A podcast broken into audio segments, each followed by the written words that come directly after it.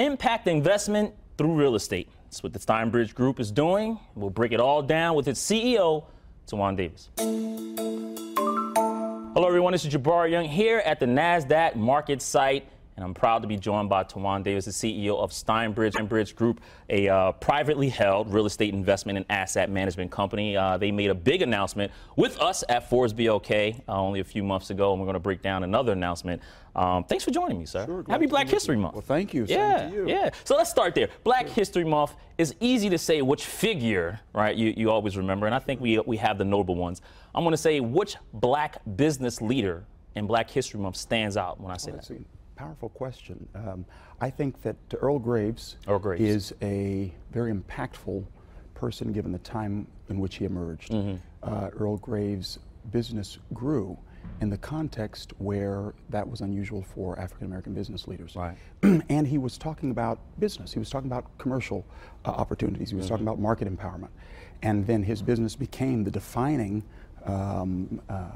Black Enterprise today remains the defining voice for African Americans in business. Yeah. And years after his passing, people still celebrate that Black Enterprise as a institution and a media mechanism, and it still continues to thrive today. Yeah. And so I think that he stands out for me as an exceptional leader in the business world. Oh, that's great. Absolutely. Listen, Reginald Lewis, right? Sure, absolutely. On the cover, it made Forbes cover. Absolutely. But the second day of Black History Month, here you are making an announcement, right? A $40 million investment to Virginia Union that is aimed to unlock 100 acre real estate that they have on Virginia's north side, Richmond.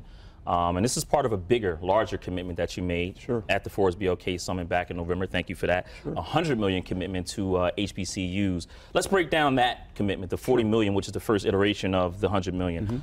What's it going to do? What do you anticipate? Break it down for me. Sure. Well, let me start. Thank you for having me, and it's good to be able to chat with you all again.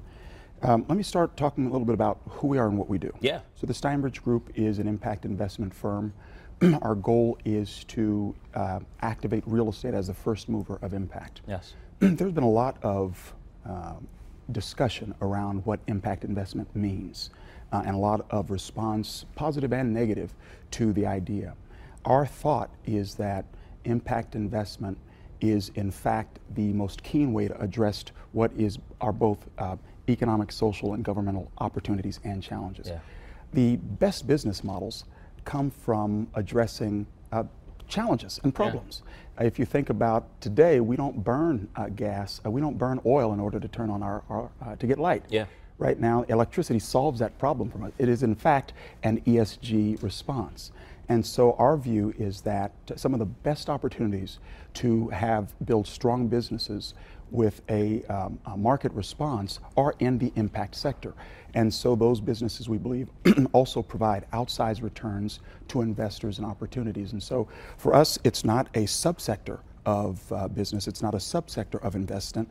It actually is investment. Investment that has any business strategy that has an impact, we believe, is impact investing. And so our thought, we also believe that there are, that private capital needs to address and solve many of these challenges and opportunities. There is a limit to public and sometimes governmental intervention. And so the opportunity to provide private solutions, market-based solutions to economic, social, and governance issues is the very definition of impact investment, which is why over the next 10 years, people are expecting impact investment to grow to be a $5.2 trillion market. And it's one of the fastest growing subsectors of investing today. And so our firm provides real estate opportunities for impact investors in that way. Yeah. When you say impact investors, right? I mean, I'm curious about the real estate portion of it. What other sectors, you know, does that fall under? Yeah, a lot of folks think so. So broadly, impact investment is defined in three categories: environmental, social, and governance. And so, if you think of electric cars, are really believed to be an impact investing, green energy, environmental. So anything that has a positive impact on the environment, anything that solves social issues. So for example, a lot of our investing is in the residential space. Right. Why? Is because America is chronically underhoused. Yeah. More than 50% of Americans spend more than 30% of their income on housing. That means that they are housing burdened. It used to be that it would take 2 years to buy a home after marriage. Now it takes upwards of 11 years to buy a home after marriage. And so Americans are dramatically impacted, even though interest rates are at highs that we haven't seen in a generation. That we know that over the last year, home prices are up. And so it's making it even harder for people to acquire homes. Basic economics, basic finance would say that the higher the interest rate, the lower the housing prices. Yeah. But in fact, housing prices are up anywhere from 6 to 8% despite record high interest rates. And so the housing problem is a social issue that we believe can be addressed with a private capital solution. And the last category is governance. So anything that has to do with international affairs, international law, international conflict, business governance also comes into that area. So ESG is synonymous with impact investment, standing for environmental, social, and governance challenges that can be responded to by private investment. Yeah. And I would think Steinbridge falls under the social part of that, right? So much of what we do falls under the S for social impact, and that's where the real estate falls in, and particularly providing attainable housing for working families is where our approach to impact investment emerges. We also are very attentive to the environmental portion, so we focus on opportunities to build green homes. So we do solar energy, and we try to pay attention to how we source our materials and how we build our communities. And so, you know, our primary focus is probably on the S for the social through real estate, and the second is on the environmental, how we build and deliver those homes. Yeah, absolutely. Take me back right fast to the Virginia Union. Sure. You know, that particular investment is $40 million, and you're going to develop again these areas that around that particular HBCU. Mm-hmm. And I'm assuming building new homes, refurbishing ones that are probably there. If there are there, I haven't seen that area. Is that where this money is going to be going? That's right. So again, when you think of impact investing, one of the ways to think about it is who do you invest with? Where do you actually put the dollars? There are 100 plus historically black colleges and universities in the United States, and they historically receive 30% less funding than their counterparts. If you put all of their endowments together, they have 1% of the endowments of all of the Ivy Leagues. And so what we're finding is that we thought that there would be an opportunity to direct investment toward these institutions that often are very, very large landowners, but have limited cash and capital resources and opportunities. So partnering with them and to activate their land to economically productive uses.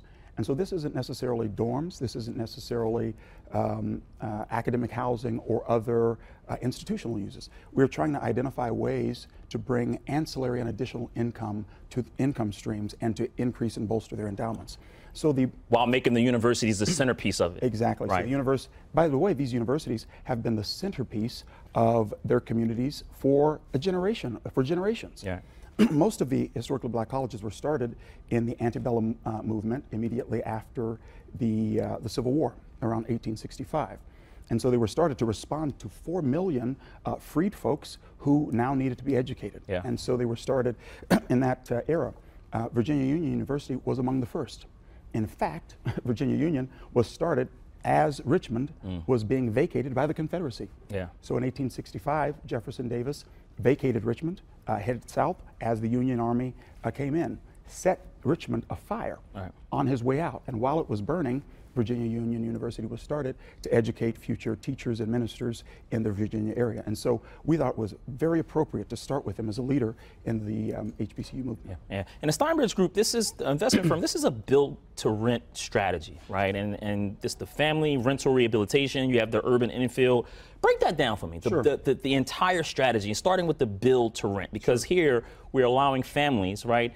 And society's so strange because on the one hand, there are people out there who would love to own a house, but then there's a whole new generation out there who may not want to be tied down anymore, right? And so renting is starting to become a little bit more, I think the negativity is kind of driving down. Yes, you want to create wealth and maybe in time you will buy a house, but right now when you're in your 20s and your 30s and you're moving around from one to the other, you're renting and you may not want to be tied down to a mortgage, especially in this interest environment right now. Is that what you're kind of looking at and how you plan on making your profits? Yeah, so, you know, Virginia Union again is a great example. Yeah. They have 100 acres, and we are committing approximately $42 million to activate underutilized assets in that 100-acre ownership. And one of the primary opportunities is to build homes for rent in that area. So if you take all of American renters, somewhere around up to 63% of renters are actually renting a house, not renting an apartment building. Yeah. So when we think of renters in the United States, we think of apartments, but in fact, almost 2/3 of renters are actually renting a house, not an apartment building. Second is that if you take all of the investable asset classes in real estate, single family rental is the single largest investable asset class. It's about $4.5 trillion. Apartments are anywhere from $2 to $3 trillion. And so we cannot address the overburden of rent. We cannot address affordability without having a strategy to address single family and build to rent housing. And so that's kind of where we follow the idea, is that in order to have a meaningful impact on working families that need places to live, that are overburdened with rent, you actually have to deliver not only apartments, but people are now starting their whole families in rental units, and so we have to deliver homes as well. Yeah, I was in Texas, Dallas, Texas, just last week, and I'm driving around the Plano area because I'm in search of a house too, Tawan, and I'm seeing, all I see is lease, lease, lease, and I'm like, where's the buy? I want to buy, and it's lease, lease, lease, and I'm assuming it's because people are locked out, but they still want to maybe get involved with the housing, and not, maybe that's a way to do it. Take me back a little bit, man. You're from Portland, Oregon. You grew up there. I love Portland. I lived there for a year. I covered the Trailblazers for Comcast Sports. Are you a Blazers fan by default? You know, it's interesting. My family moved to Oregon in the Great Migration. So when everyone else went from the South to Detroit to Philadelphia to New York, my family moved from Arkansas, where we were sharecroppers, and we had been slaves in Mississippi, and we moved to Oregon, and they took what I call the L route. So they drove west across Texas, and then up the I-5 corridor to Portland, Oregon, and we've been there since the 1930s. And so I'm a proud Oregon person. People always are. There are black people in Oregon. Well, we were of course, there are tons of them. So there's not a lot. There's not a lot, but you know. And listen, when I was up there moving around, I had to get used to it, and you have to kind of check yourself and understand that, you know, this is just what the demographics are. But I love Portland. I lived in Beaverton. I love Multnomah Falls, Screen Door, Fire on the Mountain Wings. Don't get me going about Portland, Oregon. I loved when I was there, and I saw it way differently. But when you were young, at 15, you saw it differently. What did you see? Well, it's interesting. I didn't meet anyone whose family and grandparents were from Virginia or South Carolina until I went to college. Everyone I grew up with, their grandparents were from Arkansas. There's a great book about the Great Migration called The Warmth of Other Suns, and it tells the story of how African Americans moved after the First World War from the South to the North, populating the cities. And there's a great section in the book about Arkansas and how it moved to the Northwest and how people moved in large numbers. And so for me, I grew up with some remarkable people. My grandmother, my great-grandmother, probably had an 8th grade education, but when she moved from Arkansas to Oregon, she and her 3 sisters each bought 4 or 5 houses apiece to house the family as they moved north, because there were no extended stay opportunities, and their hotels were often unwelcoming. And so they had to house their own families in the migration, and so they basically built the community that we live in today. What is impactful is, in fact, generations later, particularly after the 1968 riots, then you had the drug problem of the 70s and 80s, you had gangs in the 80s and 90s, and the communities began to deteriorate. And so after they built these communities, they unfortunately lived to see them deteriorate over time. And then what began to happen in my lifetime is the very communities that they built and then deteriorated began to gentrify. And so I go home now, and my great-great-grandmother's home is worth about $1.5 million that she bought for $30,000 in the 1940s. And my family and people around us are beginning to be displaced from the communities that they've lived for generations. And so another reason why we are partnering with institutions that are well positioned in these communities is because we're building a bridge to these transitioning neighborhoods, so that people aren't necessarily pushed out, so that they're not necessarily displaced, but that they can live and work as these neighborhoods transition and benefit from that change. I know you were seeing a lot at that age, but what did you want to be at age 15? Because you couldn't have said, I want to run a private equity investment firm. What did you want to be at 15? I tell the story often about when I asked my grandmother when I was about 14 or 15 years old. My family's deeply religious. There is a scripture where the Bible says the cattle on a thousand hill belongs to God.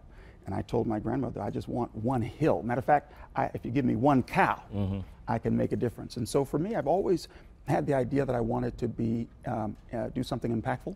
I wanted to be in business. I've been asked to run for Congress twice. My father's a minister. My grandfather was a minister. I could have gone that route, but for me, I thought that creating opportunities for people through business would be the way that I would be able to have the most lasting impact. And so I've been pretty focused. I studied economics in undergrad. I went to sociology and economics in grad school, and then went to business school, kind of in preparation to be able to run a business that I could build that was both legitimate as an investor, but could also provide an impact. So you know I wanted to make an impact. So no fireman, no basketball player, no police officer, none of that. You just knew it was something you wanted to be impactful. Well, it's interesting. Funny that we are starting with Virginia Union.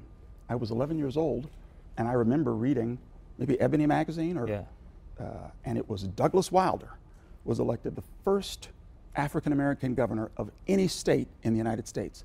He happens to be a Virginia Union alumni. And so in my life, I have just looked up to figures, Douglas Wilder being one of them, that had an impact in ways that were outside of the norm. So I wasn't sure whether it was going to be a fireman. I wasn't sure whether it was going to be a minister, congressman, or businessman. But I was always targeted and trying to model my life after people that I saw that were having an impact in ways that were outside of the norm. And so that's been my focus. Absolutely. If you had to go back to yourself at business school, what was the best piece of advice that you received in business school? That everything's going to be okay. Everything's okay? Yeah, that everything's going to be okay. I mean, all business, all of our professional careers have their ups and downs.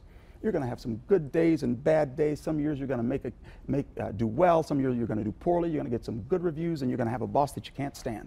You got to stick with it. And you got to focus. And that the number one key to success actually isn't skill, and it isn't even brains. It's actually focus and perseverance. Absolutely. And that is so clear to me today. And all of the young people that I deal with and I've mentored, I was an adjunct professor for some time at NYU, and I tell them all, the number one skill isn't how smart you are. And frankly, it's not even all the time how hard you work.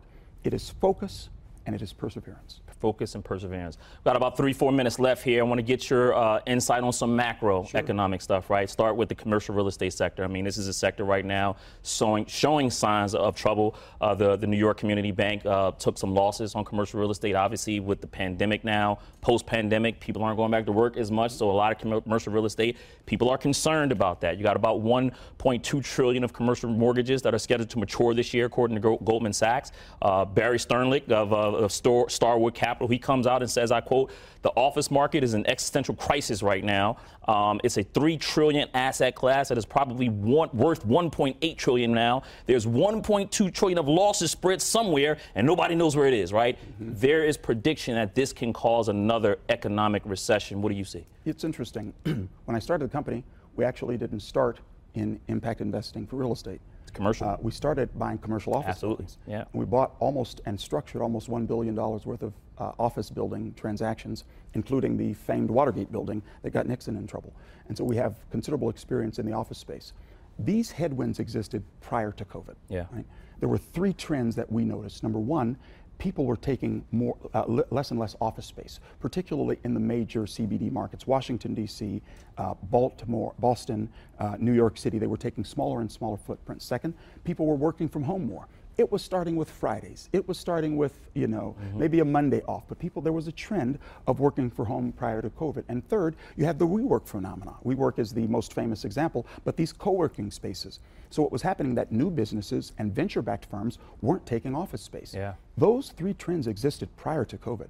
The combination of COVID and very high interest rates and the maturity of the debt is accelerating what was already happening in the office space and what frankly has happened around the world in the office space. And so our sense is that America, like the rest of the world, is going to have to figure out how to repurpose some of its major centers. This is not just challenging for the office owners. This is challenging for the restaurant owners and the cleaners. I mean, this is a major economic. San Francisco is an example, right? Detroit was gave you something. You don't need to see a bankrupt city, and San Francisco's there, and hopefully they can get it together. And then if you also think about the tax bases of these cities, often the city's tax bases are driven by commercial real estate activity, which is true for New York City, by the way. Much of New York City's tax base is in its commercial activity, including commercial real estate, not necessarily in its residential tax collection. And so this is going to be a major challenge, both for municipal funding of schools and of police departments and fire departments, as well as office owners. Yeah, cities might not be in business, they're not shedding workers, right? Absolutely. And then you got, you know, cities that are just empty. That's right. Dan Gilbert has all those buildings downtown Detroit, right? And so, you know, very interesting. And housing market, right, fast again, about 143 million homes, I believe. You need about 200 million, though, Tawan. What do you do there? Because construction workers aren't building homes. They're too busy building bridges and roads. I know, because it took me a long time to get here, traffic. What do you do when you don't have enough homes being built, but you need them? Well, this is why, again, economics would tell us that high interest rates should bring down housing prices. The inability to supply new homes because of the cost of inputs, the high cost of labor, and high interest rates is going to continue to skyrocket home prices and home building prices, despite the attempt to manage them through interest rates. And so I think we're facing a real crisis. As you said, 143 housing units in the United States, 84 million single-family homes, and a quarter of those single-family homes are rental units. Yeah. So a quarter of America is renting a house, and those prices are going up. And so I think that we just face a real long-term trend with increased housing prices in the United States, which is going to make ownership even more difficult, particularly because of the combination of those increased prices and high interest rates. Yeah, get you out of here. Two things last. Forbes BLK, obviously you made that $100 million commitment. If you had an audience here who was real estate investors, right, what would you tell them after what we just said? Commercial, housing, is there a play in commercial? What would you tell a real estate investor that could be looking for an opportunity, you know, for you? I actually think that the challenges of today's real estate market creates the ideal impact investing opportunity to provide